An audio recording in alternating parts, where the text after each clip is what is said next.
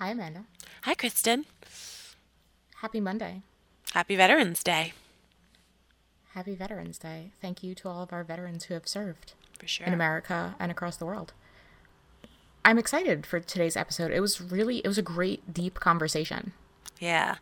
I listen to podcasts sometimes where they distinguish whether the guest is like an expert or not. And I feel like this is one is kind of an expert guest. Oh, yeah. She's totally done lots of research. She's done all her stuff. She's really cool. She came to us and she wanted to talk about the path of the female artist and how there's you know we always talk about the you know the artist's path and it's it's so masculine so we got into a lot of feminist talk we got into a lot of artist talk we got into a lot of structural talk which is you know i love that it's so awesome Yeah. and she just had so many great like this is just such a deep conversation Yeah. it- it's really awesome I had a lot of like, oh, like aha moments with her, I feel like. yeah So you'll hear that in the episode. yeah and like it's deep but it's also like stuff that everyone goes through yeah. whether you're i don't want to say like just a woman No. because right. like right like that's like you know just what we are but like you know like just a woman or just a mom or just a worker like you know whatever it is that you you know whatever uh part of you you're feeling right now like there's parts of this interview that I'll speak to you yeah. and like it's, it's just awesome so uh updates come join us in the free community. It's at the awesome ladies project dot crafty oh my god yeah dot i'm just gonna say all sorts of little weird words right now and you guys have to write them down. No it is at the awesome ladies project dot com slash crafty ass female. There's a free group. You can upload all your projects to the gallery. You can come join the discussions. It is totally free. It is so easy to use. I made it. It's awesome. You should come and join. And we have we've been having amazing book club discussions. I feel like book club is this tiny little bit where we dive in so deep to this like tiny little thing and it's like, "Oh, look at how it's affecting this part of our life and this part of our life and this part of our life Yeah. and this part of our life." And it's only like, you know, four paragraphs in a book. Yeah. It's so deliciously bite sized. And I feel like if listeners want to be connected to the podcast, but don't necessarily have the time or want to listen to an hour long show every week, this is a good alternative. Like they join the Patreon and then they can like follow along with the book with us and just like tap into a little bit of insight and creativity like 10 minutes a week instead of an hour. right? It's it's Yeah. awesome. And so you can find out more about that at the same place. There's a private Patreon community for book club discussion, for Patreon stuff, for all the after chatter stuff. And it's at, you know, same place, theawesomeladiesproject.com slash crafty ass female.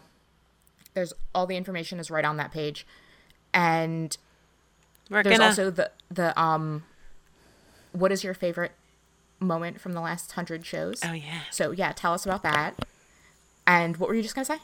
Well, we're going to round out or end the year with Austin Kleon's book, and then we're starting a really juicy one in January. So you're going to want to join Oh yeah, us it's a, that. it's Elise Joy's book. So if you Yeah. want to get it now, or if you want Right. to like ask for it for Christmas, I think we're starting it in December. So if you want to get it for like Black Friday, um, it's Elise Joy's Big Dreams Daily Joys. Yeah. It's awesome. There's talk about a dense book. Oh my god, I've broken it up. We're gonna do it over like three months because there's so much in there, and we're gonna dive into the just the first chapter in December. So we're ready for our goals come January. I love it. I I'm so excited. I like when I was planning it out, it just gave me like oh goosebumps. Like we are really gonna get shit done. Nice. So it's gonna be awesome, and the community's awesome. Come and tell us like all the things that you love about the show. Come and meet all the other listeners. Come and hang out. I'm glad that we finally have a user friendly community that's easy to use. You can use it on your tablet, your phone, your computer. It's just easy. And it makes me happy. I'm so glad. And I'm really excited. The next two interviews, this interview and the next interview, are they remind me of the shows that we do together. Mm-hmm. And I'm excited that we kind of get to dive deep into like experts in their field Yeah. because usually when we have experts in their field, they're like more crafty experts, business experts. These are like women experts. Yeah. And like brain experts and like things experts on the things that we're like, yeah, we are women and we're trying to like navigate life. And these are women who like know about navigating life. Yeah, they're like the resourcefulness experts. The Yes, part of crafty, exactly- the part of crafty that plays into that, they were really Yes. Yeah, So this week we have Anna Lovind, and she is amazing. And so let's get to Anna's interview because she's she's just so awesome. Thank you guys for being amazing listeners. We love you. And here's our interview with Anna. Welcome to the Crafty Ass Female Podcast, an audio show that talks about the resourceful ways we women are living our lives and the crafty projects we create in between. We are your hosts, Amanda Zampelli. and Kristen Tweedale, and we believe you are a capable badass who already has all the tools you need to make beautiful things and make beautiful things happen. We're just here to remind you. Hi, Amanda. Hi, Kristen. Hi, Anna. Hi. Welcome to the podcast, Thank you. I'm thrilled all to the be way here. from Sweden. Yes. she, uh, well, we've had, I think, like around Australia, we've had a guest, right? So she's not our farthest away guest. No, that's she's pretty true. far. Mm, it's pretty Did far we? though. Yeah. Australia is definitely farther from us than Sweden. Yes. Good. I was almost not sure. All right. Everyone, welcome Anna Lovind to the podcast today. She's a writer, creativity mentor, and mother. And I love that on your website you say that your work is all about women's uh, creative freedom and the power of our voices and stories as women.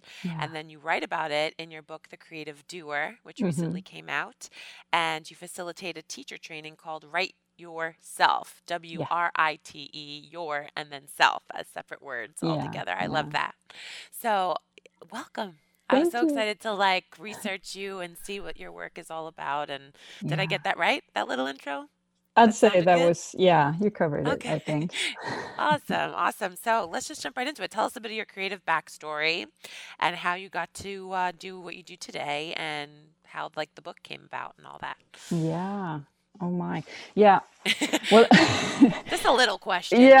yeah. Brief one. No, I've always been re- reading and writing like that for, for as long as I can remember and I also had this fierce commitment to working for justice in different ways. Like since I was a small kid, it's weird, really, but advocated for animal rights, like environmental issues. I was a Greenpeace activist in my teens, really committed to the cause, and um, eventually I came to like zoom in on gender-related inequalities. I think that theme was always there. Um, I experienced a lot of sexual violence myself growing up, and and you know, as an intelligent kid, I, I watched the world around me and I saw how girls and boys were treated differently. And it like broke my heart and made me furious at the same time. Um, but it took some time, you know, before I found the language for that, what it was that I was witnessing. And but these two threads, so to speak, have have run through my entire life. I can see that now looking back and I thought for a long time that I'd be working with the, the, the justice issues. Uh, but for different reasons, I, I ended up with a degree in language and literature. And, and I went on to work as an editor uh, uh, in the publishing business uh, in Stockholm. Um,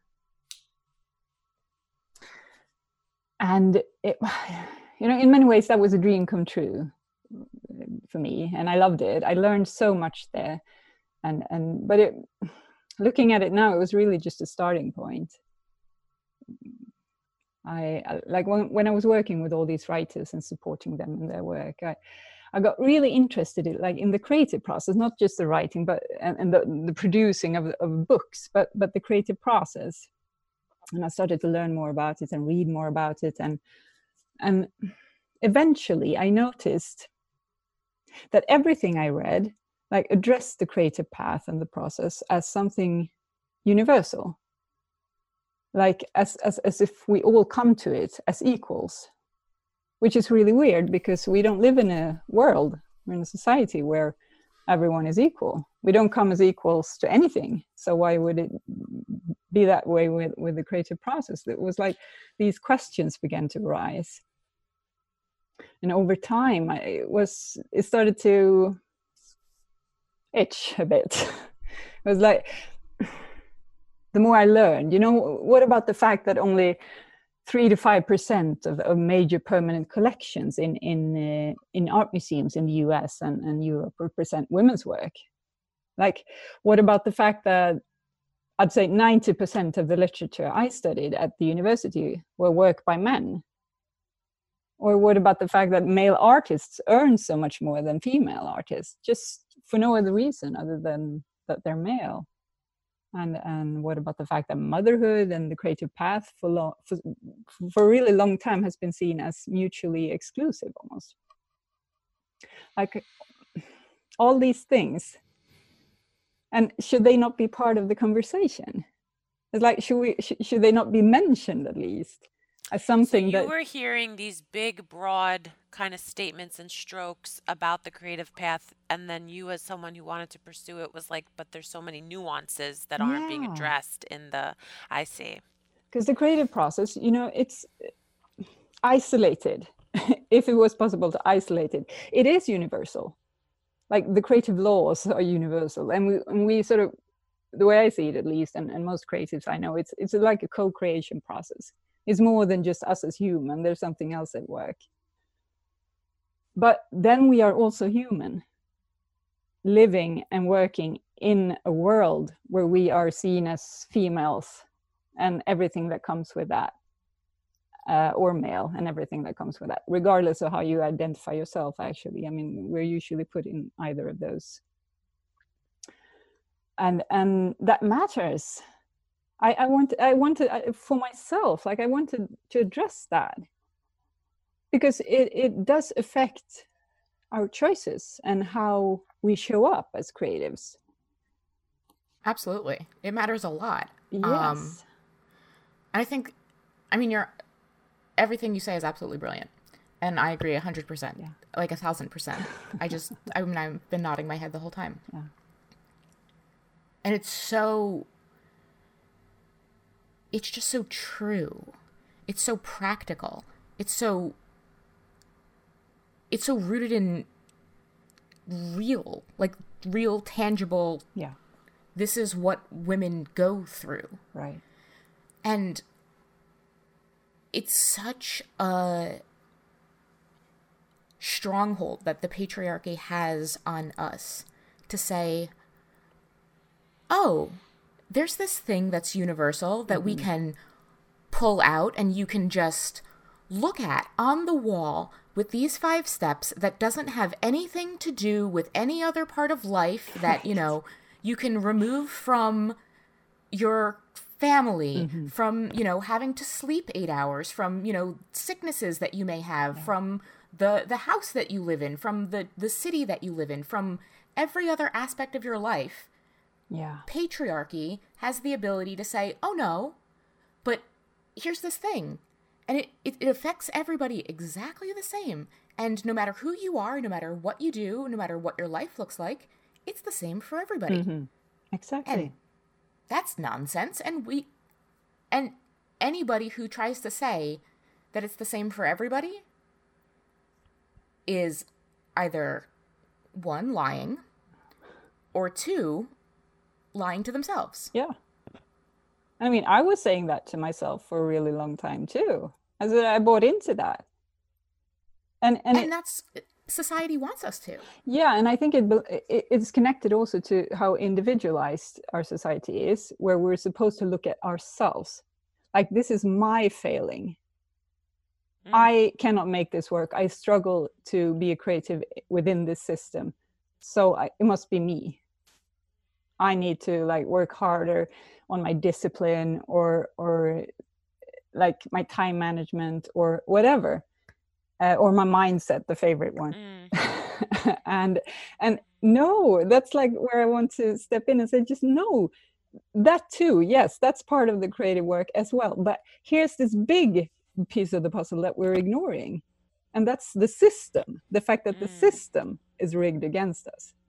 Correct. Yeah. So Absolutely. And like those systems, patriarchy, capitalism, Yeah. they are they want to keep you small. They want to keep you in a box. They want to keep you as manageable as possible for the system. right. And Absolutely. my God, we do not fit into boxes. And we certainly don't fit into the boxes that patriarchy and capitalism want us to fit into, No. And I, especially as creative women. Yeah, exactly. I think that was it became so clear to me that just like you know the modern work world is is is modeled on a male worker who has a wife at home to mm. to tend to the domestic work and all that. The creative path as we know it, as we recognize it and reward it, it it's modeled on a male artist, and not even a very updated version of the male artist so and that path is not available to us like or, or it's available but at a cost Mm. I never see like this is amazing. What are we in? 10 minutes of this show and I'm already like yeah, like that is so true. I've been feeling that a lot lately. The older I get, the more I think about like a future and wanting a family. Like I I don't know how people do it with a family. Like I I'm solo, taking care of only myself and I'm it's hard, it's very very hard. I always say to myself, I know you want kids, but like how is that going to work? And Mm. like I think it's exactly what you're saying. Like Yeah. it's because it's modeled me being plugged into the job I'm plugged into is modeled after a man that will be working all the time and Yeah. has someone at home to do half the work that I'm already doing it. Yeah, that makes a lot of sense. so So what do we do? we kind about- of don't we kind of don't like admit to that. Or you, I didn't even realize until Oh. you said it. Really, right. Yeah. Yeah So and i and i and i hear that a lot actually. I you know i beg began to bring these insights into my work and begin to bring it into conversations with other women and and and begin to write about it. And i could tell that there was this longing to talk about these things more. And and the reaction i often heard was that this is exactly i've been feeling this and i've been experiencing it but i haven't had word for it words for it. Like i haven't been able to to pinpoint what what the trouble actually is. So i see that there's this huge need to to address this actually talk about it to, to just be really concrete and to the point like this is this is a reality. So how did you kind of like go from like editing and literature and and that to this to that being like your purpose and path then? yeah. I mean that was a long journey and and from like i left the city i left that fancy career. I didn't leave editing completely or the publishing business. I just began to freelance because i, I wasn't comfortable in that workplace and i wanted to leave the city so that was my option. So i began to do freelance editing work and i still do on and off but i focused also more on my own writing and and uh, just these conversations like it it sparked something in me and in other women as well. There was some recognition happening. And and i became like more dedicated to to that to to, to having this conversation. I remember this is really i mean this is recent two years ago when when me too happened and and i think that was a wake up call for so many uh, and for many different reasons. But for me it was like I, I- got this sense that fuck there's enough with the waiting okay? So if no one's talking about it i'm going to write the book. And so, so i did and, and then here it is. And and i think i think many of us feel that urgency now. Like we've been waiting for a long time and there's so much crap going on and and and like it's it's obviously no one is going to fix this for us so let's talk about it and find other ways.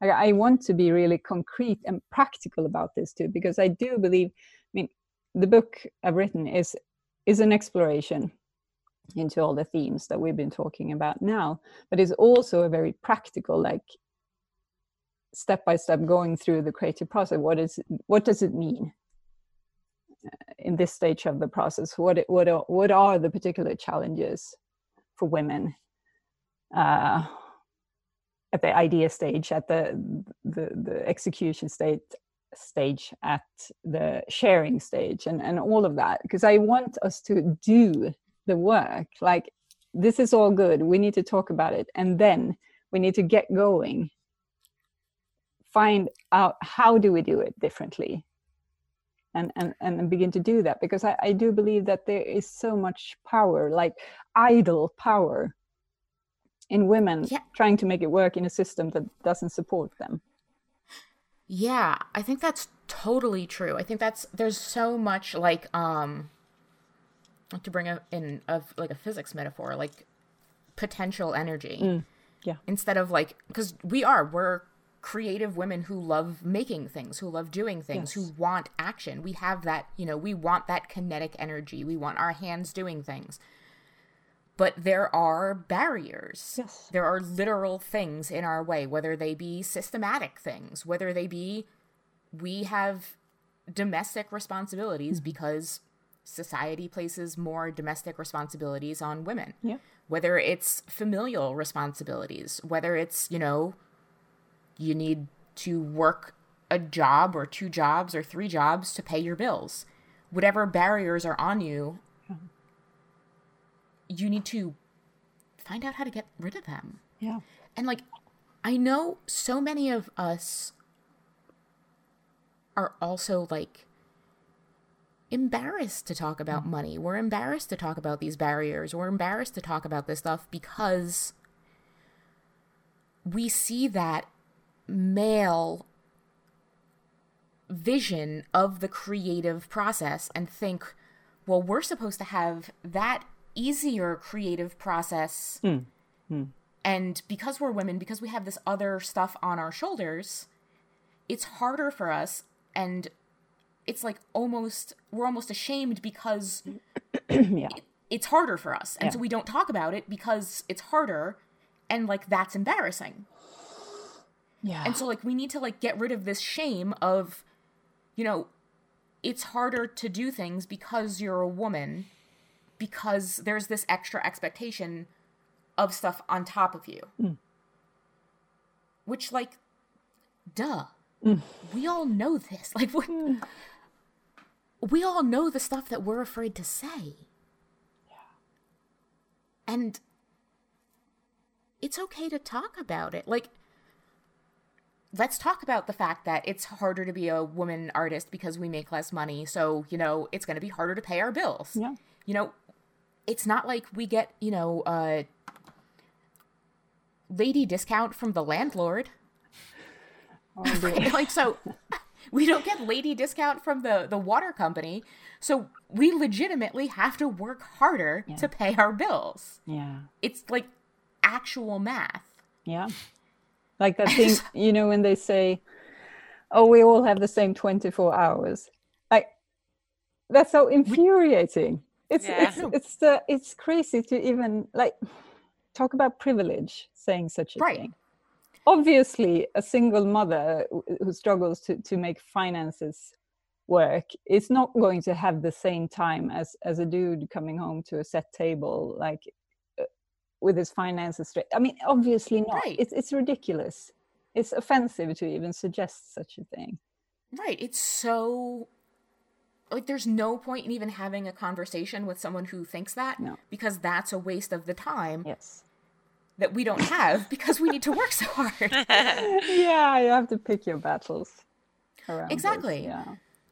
and like for us who like we get so much joy out of the creative process Yeah. that like we also feel sometimes that oh it's okay that like you know we don't get paid as much it's okay that you know like it's harder it's okay like Hmm. you know the it's okay mindset Yeah. but like that's it, it shouldn't be an it's okay for all women like that's such bullshit Yeah. Like But it that- just yeah. it, it becomes exhausting after a while Yeah, and, and most give up actually right because it's exhausting. it's unsustainable it should be awesome you know it doesn't have to be awesome every single day but like if you work five days a week it shouldn't have to be just okay every single day. It should be awesome, you know, a couple hours or, you know, every once in a while. Like, it, you shouldn't have to slog through something you love all the time just to make ends meet. But that's where that likability thing comes in, I think, because the oh, it's okay. I mean, it's enjoyable. It's uh, I do it for myself and all that. That that I mean, that is a way to avoid conflict. To not not speak out about this, not be a nuisance, not be uh, a feminist bitch, which I am. and so, like, we, we- play small in order to avoid that conflict. And sometimes we have reason to, because it's not always safe out there Absolutely. for women. Uh, but yeah, it, it's it, we're raised. Most of us. That's I think that's the trait I find is the most universal. Women are different, and women's stories are different depending on where you come from and, and socioeconomics and cultural background and all that. But there seems to be this one thing, and that's that we are raised to be likable, to prioritize being liked. And you know what's interesting? Like I'm I'm listening to ladies speak and it's opening my eyes and all that stuff. In my professional experience, I've I've been like that whole liking and people pleasing and Yeah. like I've experienced negativity with that from other women. Like other mm. women bosses or other women like or I'll, or it'll be like I know I can do this creative work that this woman's doing, but it's harder for me. Like it I've never really personally felt, although like you're saying and I'm my perception and pers- is that the word perspective of it is widening. Like the system I'm in is male built. So Yes. that's also different. Now I'm understanding, but also the women, I feel like a lot of the industries I've worked in have been women dominated industries and I still feel mm. the hardness. Like I don't know, I don't know mm, if that mm. plays into what we're saying, but I I also that could be a totally different direction, but it's interesting hearing that I'm in a system that is like male driven, which I get and I feel. Yeah. But also even in the women driven industries it's very difficult too. it's like yeah, and, and, and they're usually modeled the same way. And and the women who are successful within that system are those who have adapted the most to to those oh, I see. Like And- the way that women are always like, if women don't have uh, don't get paid the same wages, or if they don't get the promotion, and it's always like. No, but women have to learn to be more confident, and women have to change in this way or in that way. And some women do, and manage to sort of like be really good men. Mhm. but for most of us it, it's it's it's not working and it and you can feel that like discrepancy that what you're describing that hardness And I think two things to what Amanda's saying is that one in in female dominated industries, I think one of the things that happens immediately is because women are socialized to be likable. Hmm. There is an immediate competition to be likable. Yeah. And then that likability is a commodity. Hmm.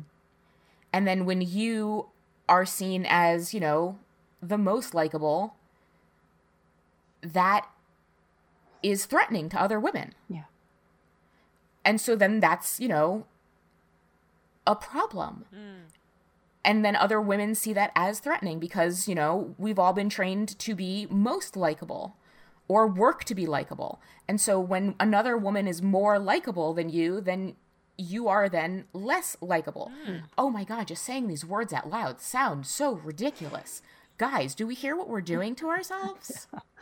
And like a lot of what you're saying, I think is is it's all like intertwined because of Yeah. what Yes. Anna's saying and you're saying and how I'm trained to be. So I think part of the problem was me also not standing Of up for like right, standing up for what I believed I deserved in the job or whatever. But that's me being trained like to not Mm. do that and then it being intertwined in the system as well. Like it is so And then another yeah. one of the things that happens in female dominated industries, especially I know scrapbooking and planning and all of these creative things where women get paid less money. Hmm.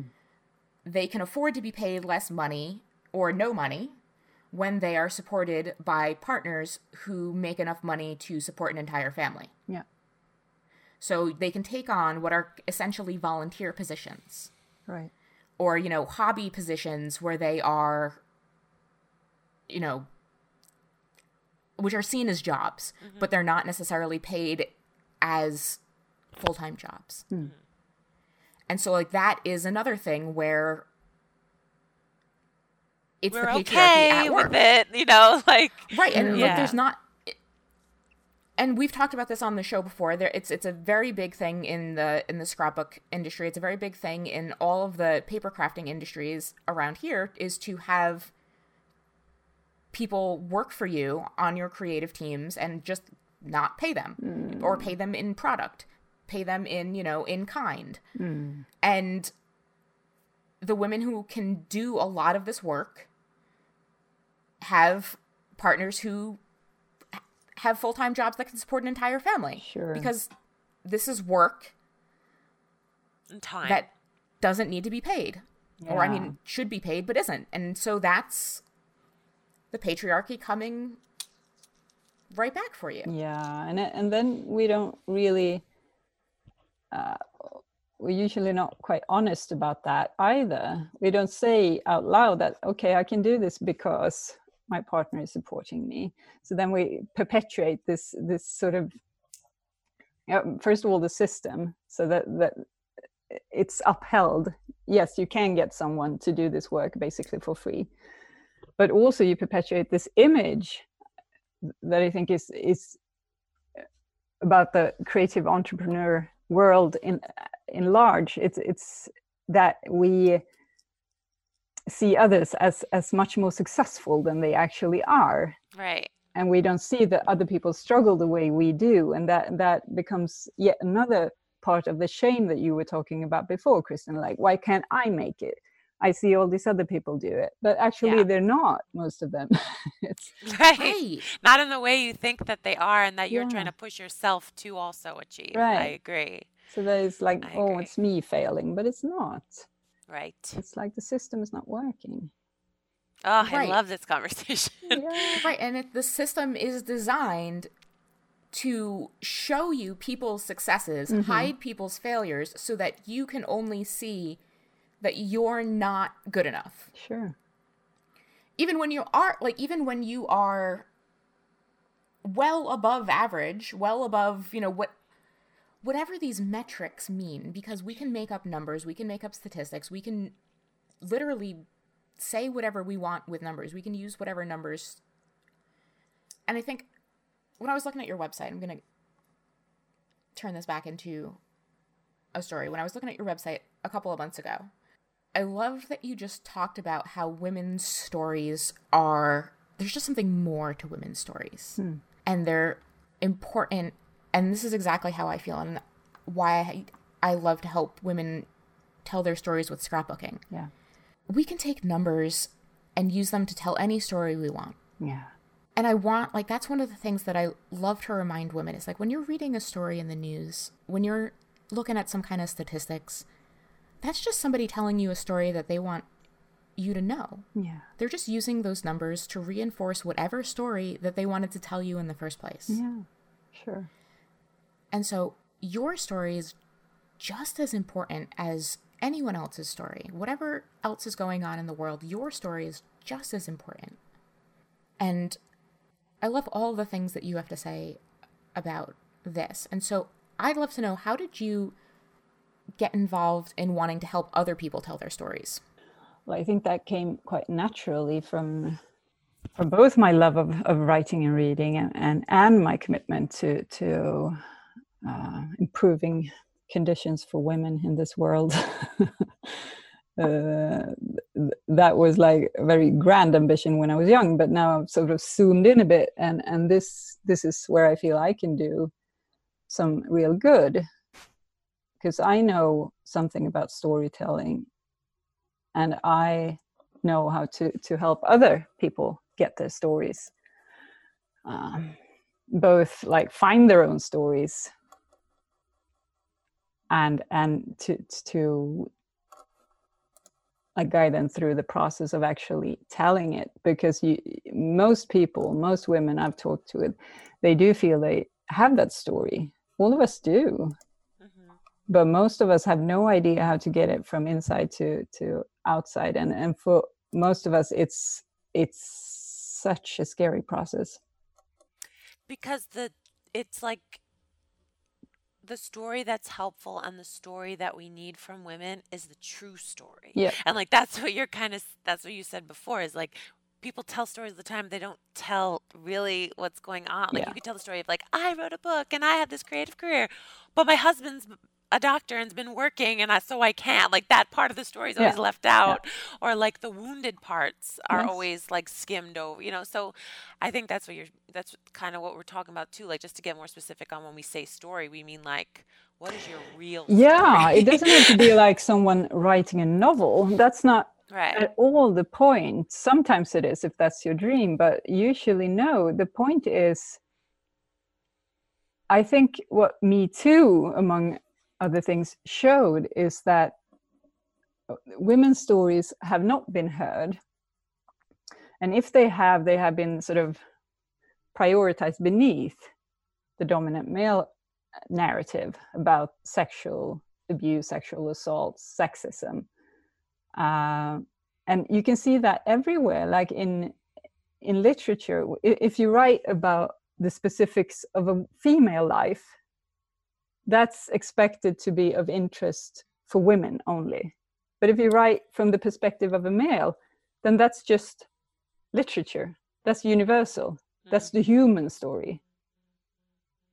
You know it's i want to to bring all the aspects of uh, of the life in a female body to the table. I want it all up there. I want the the horror stories that we heard in me too but i also want the mundane the small details all the stuff that we have not heard yet because the male story is supposed to be so much more important i want all of it told and heard and taken into account when we like try to understand how to do this human thing it's like half the stories are missing right now I think that's so important. I think that is.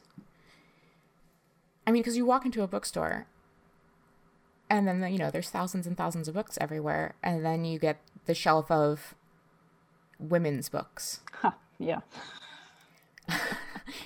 But no, I think you're so right. We always talk about stories, and then we get, you know, epic stories and past stories, and they're also male centered. And there's so many different ways of experiencing life. yeah And from how to put this in words, there's so many things about women's experiences, the female experience, growing up as a teenage girl, all of these things that are part of being a woman, part of being female, part of being anything having to do with womanhood, femininity that are just how do I put it?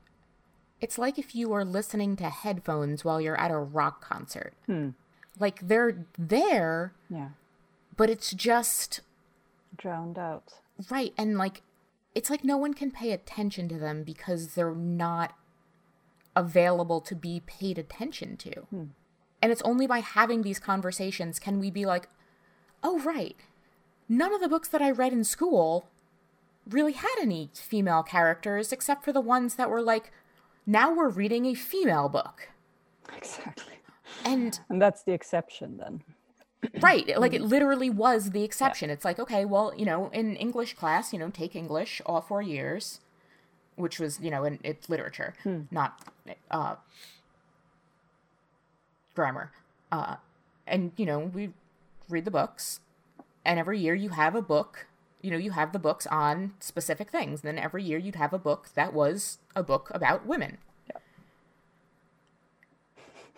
And as as a as a kid you don't necessarily think anything of it. No but it shapes the way you see the world nonetheless. Exactly. and your place in it if you are a woman.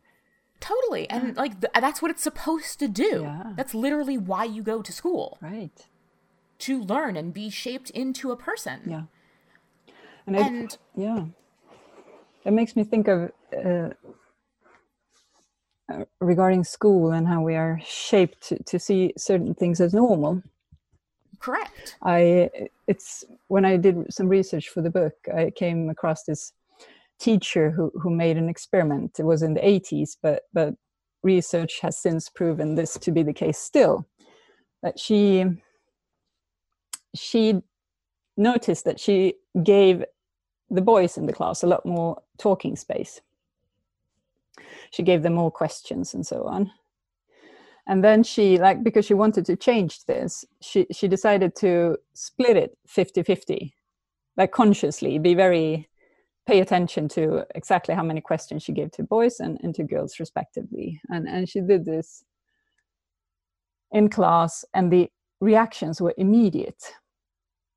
Like first of all from the boys because they were like why are you giving all the questions and all why do the, the girls get to talk all the time when in fact it was 50-50 and they were so upset they took it upon themselves to actually count the questions during a lesson to prove her wrong. But even when they actually found that she was indeed giving 50-50 to them each they were still upset somehow. They had been robbed. Like it, it, it, confirms so this, this, this, idea that if you're used to privilege equality feels like oppression. Mm-hmm. exactly. But what was really interesting was what happened next.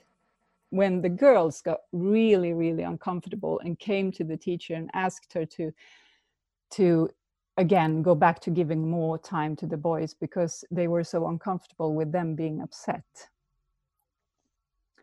So that's so interesting. that, i mean that says it all i think. And so and, and this has been proven again and again since that that when girls speak more than i think it's more than 30% then they are perceived to be dominating the conversation when they sort of exceed 30% of the time that's that's that's as far as they can go without being seen as like taking up all the space, being aggressive, being uh, all, all over the place, too much, too assertive.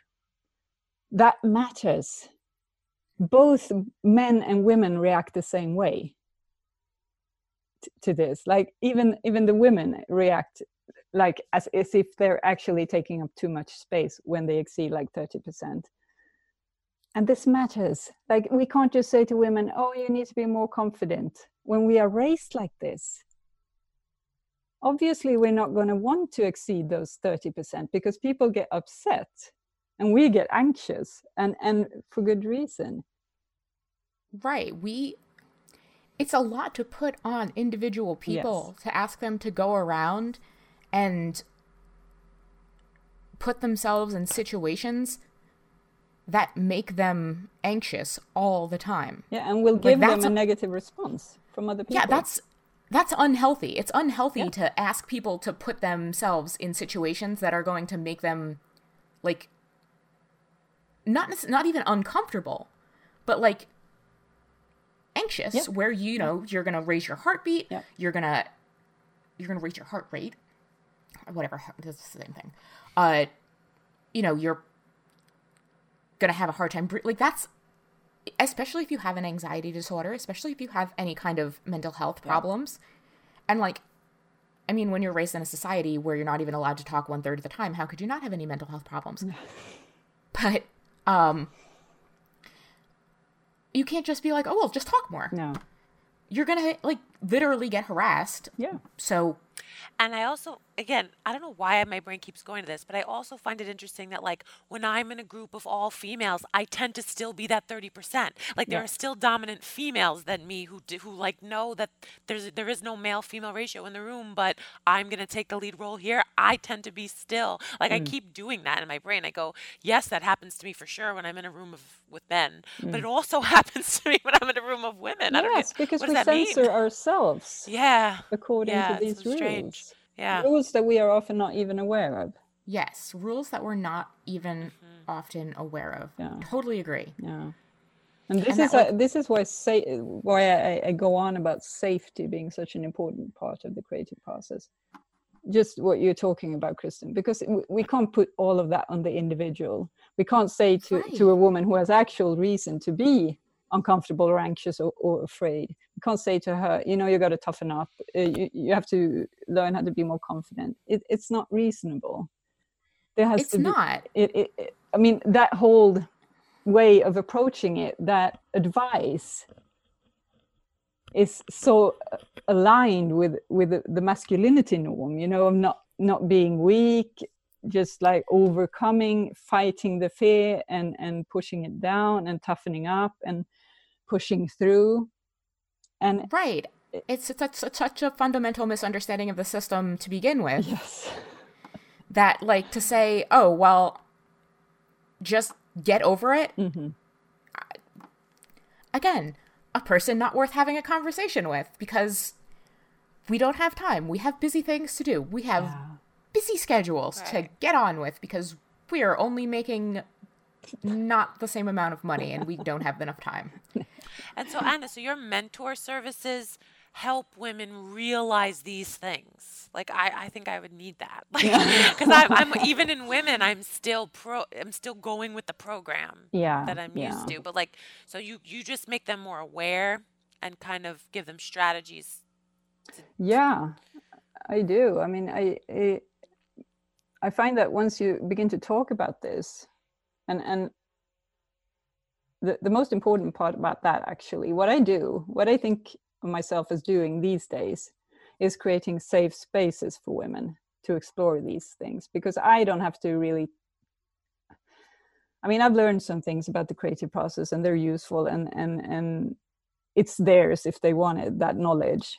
But what is really invaluable for a woman who want to go deeper with her creative work, or any woman actually who want to like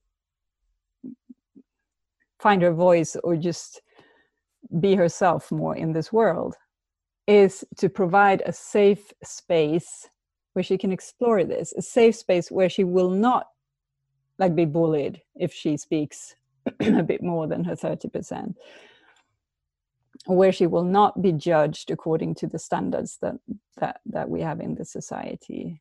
So so that's what i do. That's what i do when i have a retreat or when i do like an online group thing.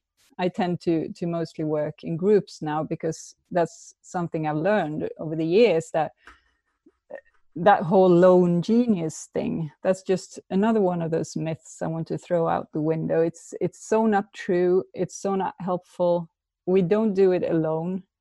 We're, we're goodness we're pack animals. Like we find safety in in the group. It's not that easy for women to find safety in the group. Just like you describe amanda these different settings we're in the workplace that it, they're usually not safe. And being out on the street is certainly not safe. Being online and being outspoken is definitely not safe for a woman. So we need to like consciously create these safe spaces and safe is such a multi-dimensional yes. word too, yes. because safe emotionally and safe like literally mm. physically and like. Yeah, I mean, this is a relative safety because we right. cannot single-handedly change what the world looks like out there. Right. I will still think twice about going home alone in in the night. That's just a reality for me in a female body in this world for all of us. But we can create spaces of relative safety where we can explore this work and we can come like we can come out of those spaces a little more grounded a little stronger a little braver. Uh, and it has to i mean it's an inner job for sure. We we need to learn to trust ourselves. We need to know ourselves enough to know that we have our own back that we can tend to our needs and so on. But it's also we need actual f- physical spaces. We need groups of people where we feel supported and safe and and and preferably if if possible sometimes it's online mm, because our people are scattered across the globe but preferably we can also find an actual physical space that feels safe. It could be a woman's group. It could be your best friends. It could be like a scrapbooking circle. I don't know whatever. But but to have these spaces where we can explore this without facing the backlash that you will face once you sort of step into the greater world to, to, to grow like let your roots become a little bit more solid so you can face whatever is waiting for you when you grow bigger all of that is so important. It's so important. I mean when i talk about safety it's it's like we can speak about it in in this like from the perspective of neuroscience even. And it will support what i'm saying because you can't even access the parts of the brain where creative thinking happens if you don't experience at least a base level of safety. That's that's never spoken about in in, in the narrative of the creative process i find and it's crucial. Like if you don't yes. know how to to create safety for yourself or relative safety how are you even going to access like your full creative capacity? It's not going to happen. So that absolutely. like i want to shift that whole narrative from that yeah, just do it face the mm-hmm. fear and do it anyway. No that's mm-hmm. old that's the old story. We have more knowledge now. We can do it in a different way. And as women we need to absolutely yes thank you for saying that i feel like you create a safe space with the awesome ladies project kristen that's, That's been... a lot of what I try to mm. do. And I mean, especially now that social media is very toxic. Mm.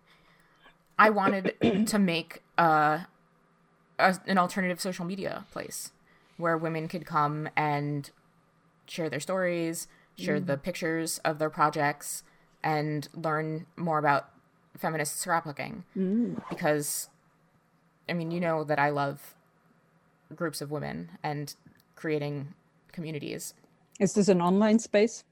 It is. It is my it's my online feminist scrapbooking community, and mm-hmm. then also once a year we hold a retreat here in the middle of Michigan, and that's just the most amazing yeah. thing in the entire world. Yeah. And like, I mean, I'm a crazy introvert that doesn't ever leave her house. Me too. I mean, I mean, I I don't not ever leave my house. I do occasionally leave my house when I feel like it's necessary to leave my house, but also I live in Michigan and it snows the entire winter, so why? Um but also like as an introvert who doesn't necessarily love hanging out with people all mm. the time because it drains my energy. Yeah. Being in a group like a live retreat with a group of women is the most amazing thing in the entire world. Yeah. Like that's where these discussions happen. That's where like you learn about like the language that you need to talk about these things. Yeah, like exactly. it happens when you're in these rooms. And sometimes it's a little bit uncomfortable, but most of the time it's absolutely magical. Yeah. And like you're only going to get that magic. You're only going to get that like bravery. You're only going to get those hard to access like ancillary emotions hmm. from being in a group of people. Yeah. But like being in live groups of people is just always I as draining as it is for me as an introvert, it is also the thing that I look forward to most in the entire year. Hmm. It is my favorite thing in the entire world and every single person who comes to one of my retreats I just it, there's just such a connection. There's a one-on-one connection between me and my like my people. Yeah. There's connections between everybody who comes and we talk a lot on the show about how hard it is to make friends mm. as adult women. Mm. And that's how like you make friends by going to these things. You find your safe spaces and that's where your people are going to be. Yeah. Yeah, you've really cultivated a good culture at the live events that, I, that I've been to too, and like, I just feel like everyone there knows that it's safe to like do your thing and like share. It is like a good space, like because I've I've been thinking since this whole conversation, like where are my safe spaces, right, mm. for like creativity? Like I, I don't know, Anna, if you have like an example of one of yours just so I could like I don't know. I've been trying to think like because a lot of it it's by myself. Like when I think about it, it's like yeah. at home by myself.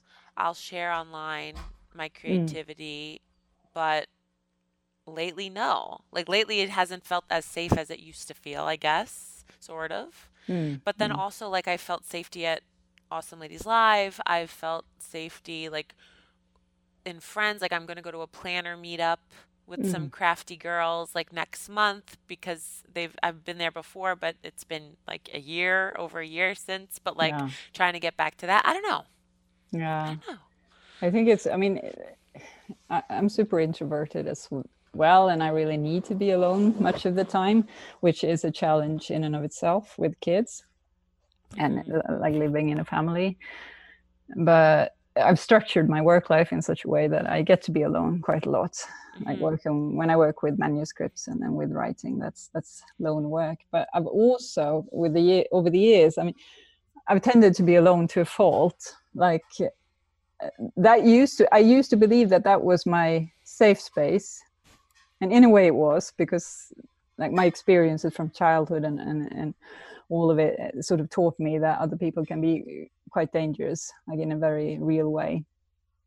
And uh, so I stuck with that for a long time. But um, what I come to see these last few years is that that really limits me.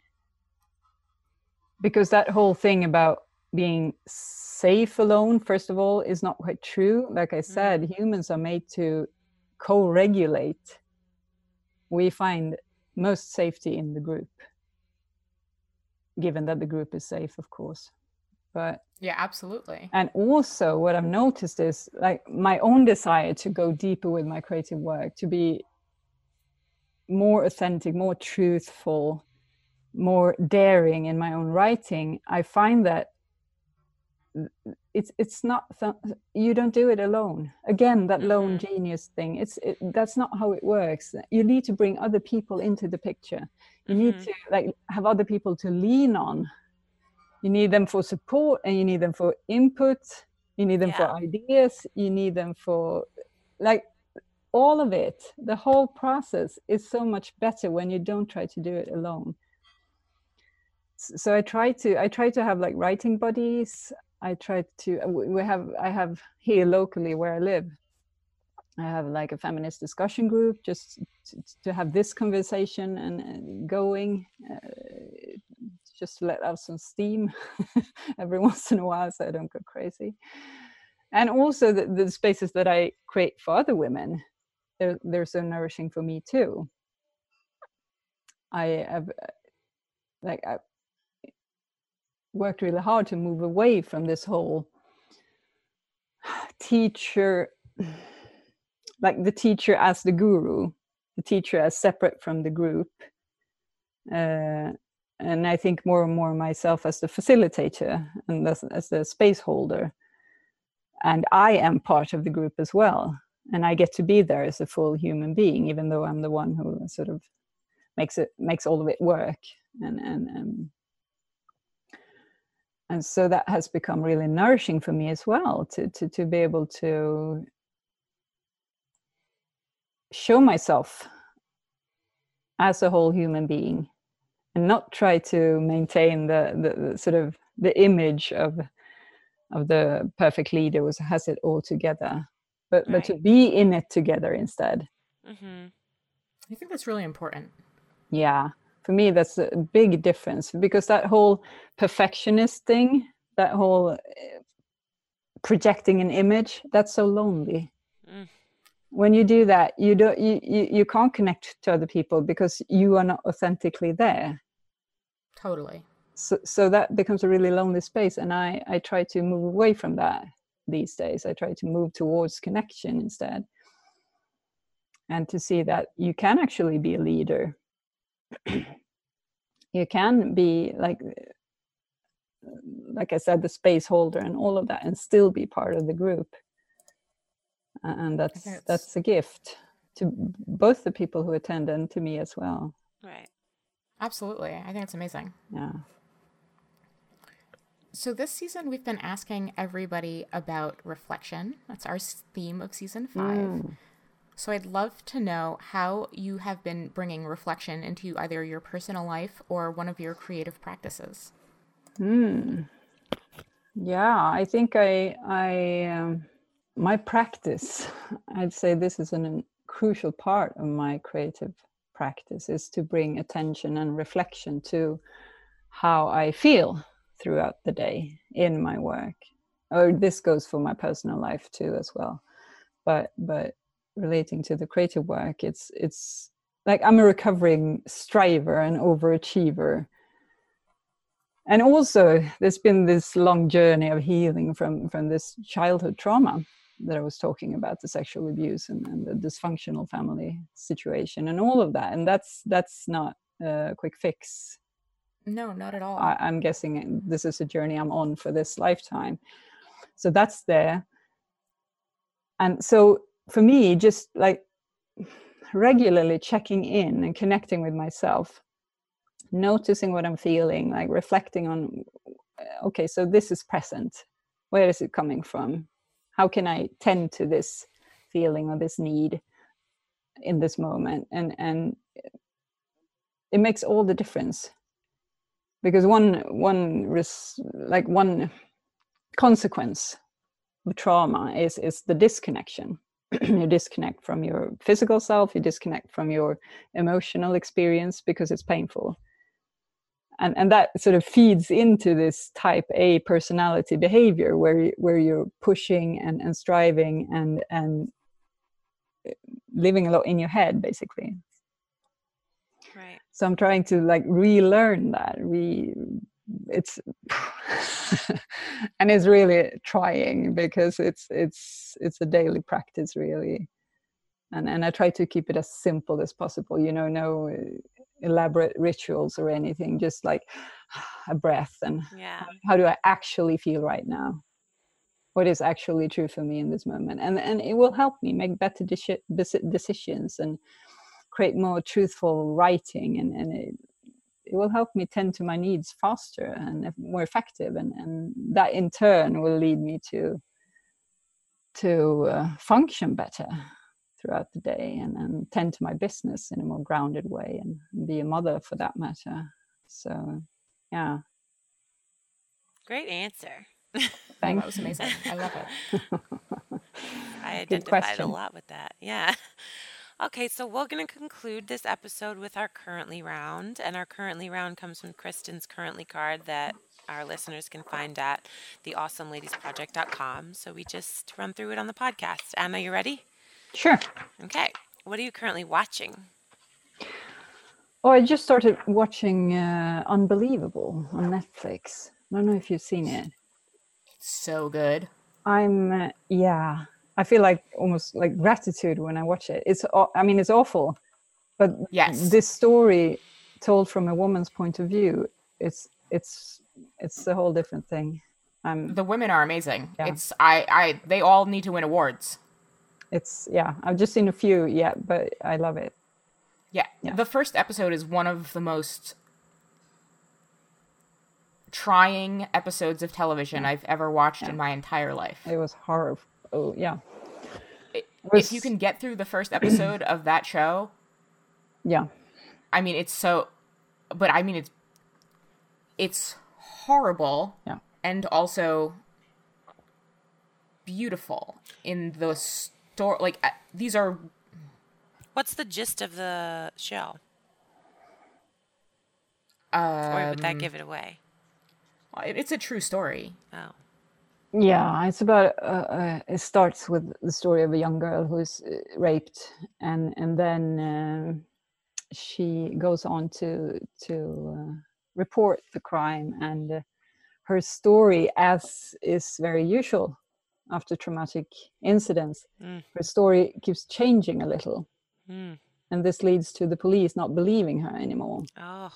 and then that that is sort of the the starting point from Mm. where the rest of the show. I mean eh, later on a couple of female investigators i think is the word hmm comes onto the scene and they have like a different approach to it. And and that's sort of why i can even bear to look at this because it's i mean it's triggering given my story and all of that but eh, just that fact that this is this is actually told from a different perspective this is not another one of those stories where sexual violence is just like a spice in the in the Exactly. yeah And that was, I think, the first thing that me and my partner talked about when we watched the show is that none of the sexual violence was sexualized. exactly yeah that's the whole difference And that was, like, it was stunning in a way, in mm. that, like, it was never, like, torture porn. That's how we used to see it. Correct. Yeah. It's always, oh, well, look at this. It's still a woman and there's still sex. Yeah. And there's no, you know, oh, well, she's naked. Mm-hmm. Or like, look, there are breasts. And like in the show, it was very much no. This was a traumatic incident that happened to a young woman. And this is like exactly what happens after Yeah. this happens. Like it was just very it was very frank. Yeah. And also everyone just acted the shit out of it. Yeah. Yeah. True. All right. Just like, oh my god. I'm going to link to it so people, our listeners can check it out too. Yeah. Yeah. Do. Um, yeah. What are you currently reading? Oh, uh, I'm reading a book called The Body Keeps the Score, which is about trauma and the healing of it. Uh, and it has to do with my work for Write Your Self, which I mean, we never got into it in this episode. There's so much to talk about, but Yeah. that has to do with using writing as a tool for, for healing. Uh, so I'm reading this book and it's exceptional, and everyone who ever has anything to do with other people should read it because trauma is so common, and the level of knowledge in our society is appallingly low. Uh, and this one is written in a way that is really accessible, and uh, I love it. In the Creative Doer book, does it touch upon the trauma? Or is it more like um, for people to take on like the creative path, like kind of a guide? Well, it, uh, I bring it into the discussion because it's so common.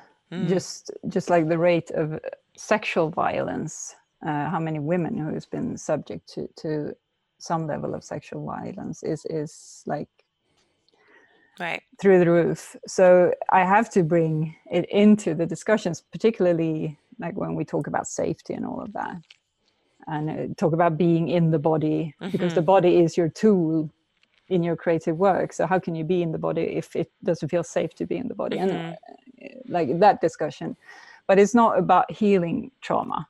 Mm-hmm. That part is in in Write Your Self. That that part of my work is, I see. focused on. My mom has a saying that she says it about sickness or like exhaustion, like your body always wins. But you're exactly right. Like it always it wins when like the emotional stuff isn't addressed. Like it'll win then too. So like that's interesting that that's the title. My mom said that to me my whole life. She's like, your body's gonna win. Your body, you know, and mm, it's true because mm. she used she referenced it in like if you don't get enough rest, if you don't do whatever. But Oh, it's true. It's really true. yeah, if you don't It's address wisdom. the things too. So Sure. interesting. What are you currently listening to? Well, I have a new podcast crush actually, apart from yours, then obviously. uh, but it's called, I don't know if you know, it's called In Good Company. It's a UK podcast with a woman uh, whose name is Otega Uwagba. Her name is. And it's all about women in the workplace. And it's there's some really interesting discussions there. With she, she has guests on the podcast, and they talk about different aspects of being a woman in the modern workplace. I- think it's Oh, that's awesome. super helpful. Check it out. Nice. Yeah. Cool. What are you currently making? Oh my goodness, as little as possible. yeah. no, it's like I'm in that space, you know, after releasing the book where I'm like, there's nothing here.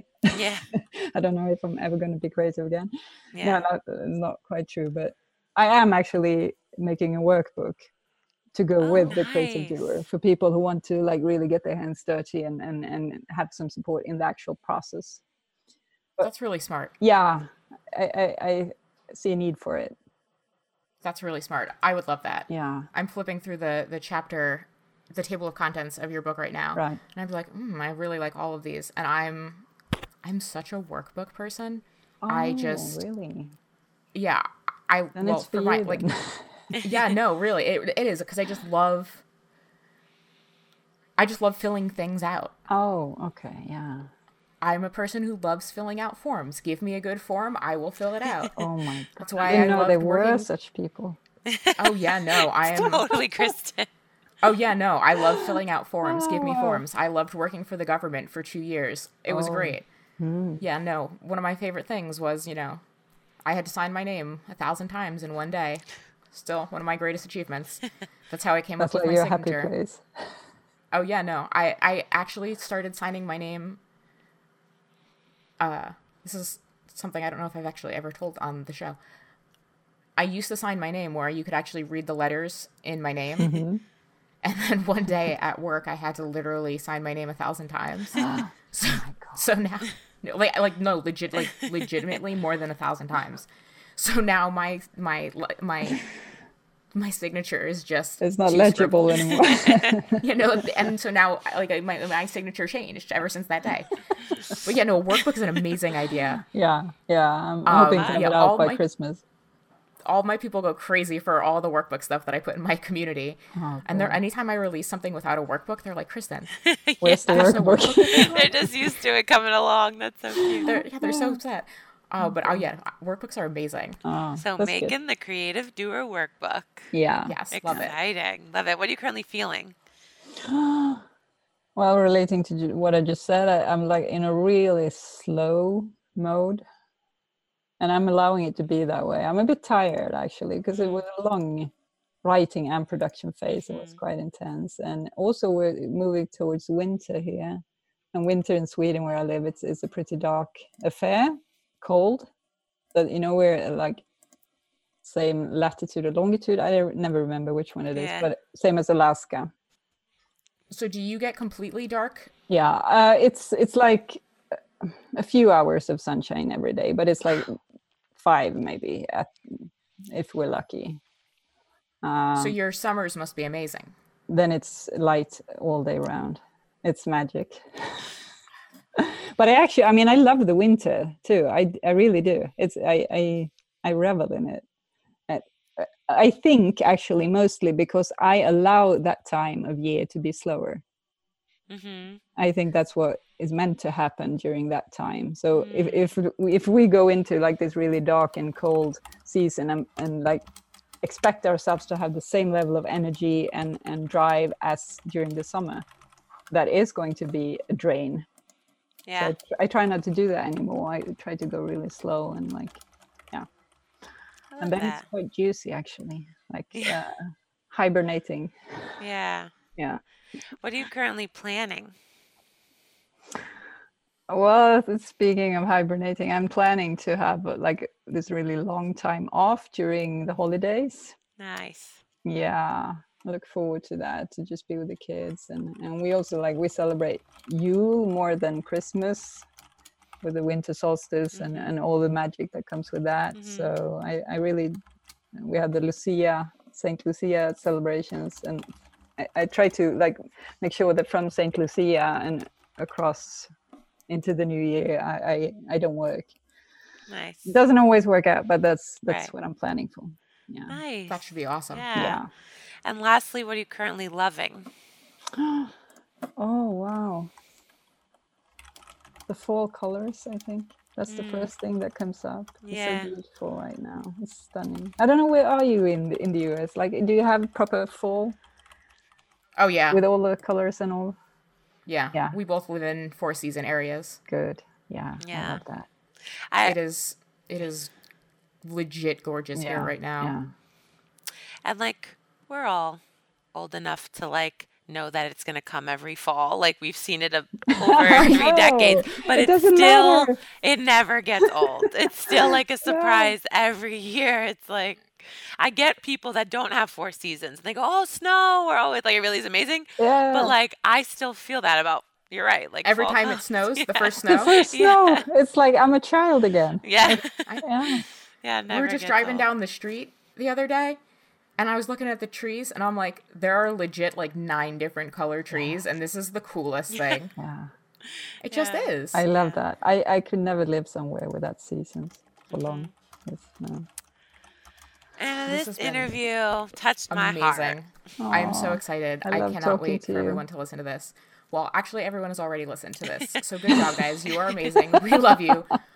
We are going to head over to After Chatter and chat with Anna for a few more minutes. You can catch that at craftyassfemale.com slash Patreon if you are not already a Patreon member, and you can sign up right there. If you are already a Patreon member, you can go to patreon.com slash craftyassfemale and catch the video. and it is going to be awesome. We love you, and we'll be back next week with another amazing episode of Crafty Ass Female. If you have not already left us a five star review on iTunes, you should absolutely go and do that because you love us and you want everybody else to catch this awesome podcast on you know whatever podcast thing they're listening to and that's the best way for people to find us. So go and leave us an awesome review on itunes. And we love you and we will catch you next week. Bye guys